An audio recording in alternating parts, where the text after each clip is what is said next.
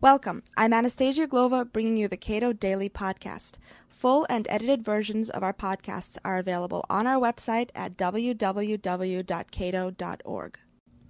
Since the Mexican presidential elections on July 2nd, conservative Felipe Calderon's victory over leftist candidate Lopez Obrador has been heavily protested. The streets of Mexico City have been blocked by Lopez Obrador's supporters for over a month, and they are calling for a full recount of the election results. Cato adjunct scholar Roberto Salinas Leon discusses the situation in today's podcast. Is there any evidence that the recent Mexican elections were fraudulent?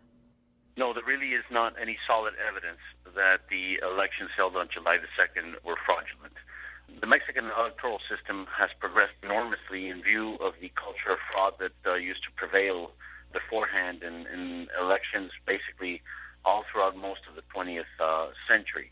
Uh, great efforts were done to put all kinds of checks and, and balances, including international observers, including representation of all parties in the different uh, sites where people can go vote, in addition to very strict controls in the way that the votes are counted. There is also a tribunal with highly distinguished judges that are able to oversee and to verify the validity of the elections. The allegations of fraud right now have wavered between whether this is an extremely sophisticated cybernetic fraud or whether this is a fraud equivalent to the way that electoral fraud used to take place in the 60s and the 70s uh, and in the 80s. Uh, in other words, there seems to be much more uh, a sense of frustration that the election was so close rather than any substantial evidence of fraud. People from all over the world suggested as much that this was a very clean, a very transparent electoral process on the very day of the elections. There may have been some concerns about the way the campaigns were handled, but that does not suggest evidence of fraud, especially on the day of the election. The Mexican elections definitely showed Lopez Obrador's obvious popularity. Why do you think this is? To answer that question, I would suppose that there are many different answers that could be given. One is that uh, Lopez Obrador has constructed a very intelligent and systematic campaign ever since he lost through a fraudulent election the governorship of Tabasco of his uh, natal state back in 1994. He has been head of the city government, arguably the second most important political post in Mexico, head of the city government over the past five years, which has given him both the financial wherewithal and the political strength to mount a very impressive campaign to increase his popularity.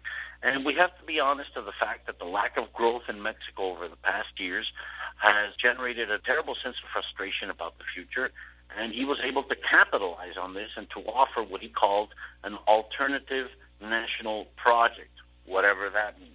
Many people thought that uh, uh, Lopez Obrador was dangerous in the sense that he could go back to the old populist recipes and certainly he has shown a very important streak of populism throughout the campaign and even after the elections. Be that as it may, the, this popularity reflects that there's a nation that is deeply divided, that is polarized on the major issues concerning the need to construct a consensus for growth, the need to secure stability, uh, and the need to continue changing the rules of the game. Given the decision of the Mexican Electoral Tribunal not to recount each vote and Lopez Obrador's continued mass protests, where do you think this is all leading to? That is the $64,000 question. We really cannot find any logic to Lopez Obrador's continued protest. A vote-by-vote recount, first of all, is not warranted. The votes have already been counted not once, but twice. They were sealed with the approval of representatives from all parties. Those votes that have already uh, gone through the process of being validated there's no legal reason why they should be counted again. Fraud in Mexico used to take place precisely in the process of counting the votes.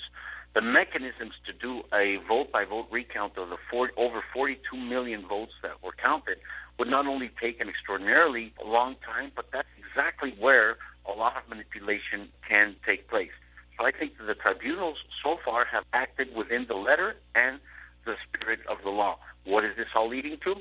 Probably continued protests throughout the month of August until September 6th, which is the deadline for the tribunal to either annul the election or declare Felipe Calderon a winner, or in the recount of the 10% of the votes that they did order, if there's any change in tendency there, well, the tribunals could decide to either do a, an entire vote-by-vote recount, or they could also decide to annul the elections.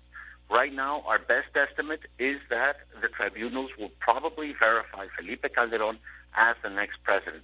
Protests will continue thereafter, but we think that many members of the PRD, once established in power, will begin to disassociate themselves from the rantings and ravings of López Obrador.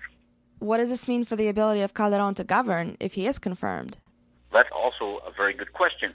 Calderon will have to be very creative and very smart in uh, the framework of public policies and structural change that uh, he proposes for his administration that goes beyond the old and failed recipes of more handouts, more subsidies, and more privileges for the established political classes and the established uh, corporate classes as well. What this means is, is there any way that Calderon can seduce those that had voted for López Obrador, not so much because of the tropical messiah that he himself thinks he represents, but because he had a cause rallying around the problems with poverty, with income inequality, with a lack of growth. I think if Calderon is able to pinpoint the different reforms that need to take place in order to generate a culture of high growth against the backdrop of financial and price stability that Mexico now enjoys, signify an enormous increase in real wages. And that is the only true way that uh, structurally poverty and uh, the lack of standards of living can be attacked. Calderon's challenge will be to govern from the center, so to speak, try to build a consensus and coalition in order to get these extremely important reforms through Congress and established within his administration. This has been Cato Daily Podcast. Thank you for listening.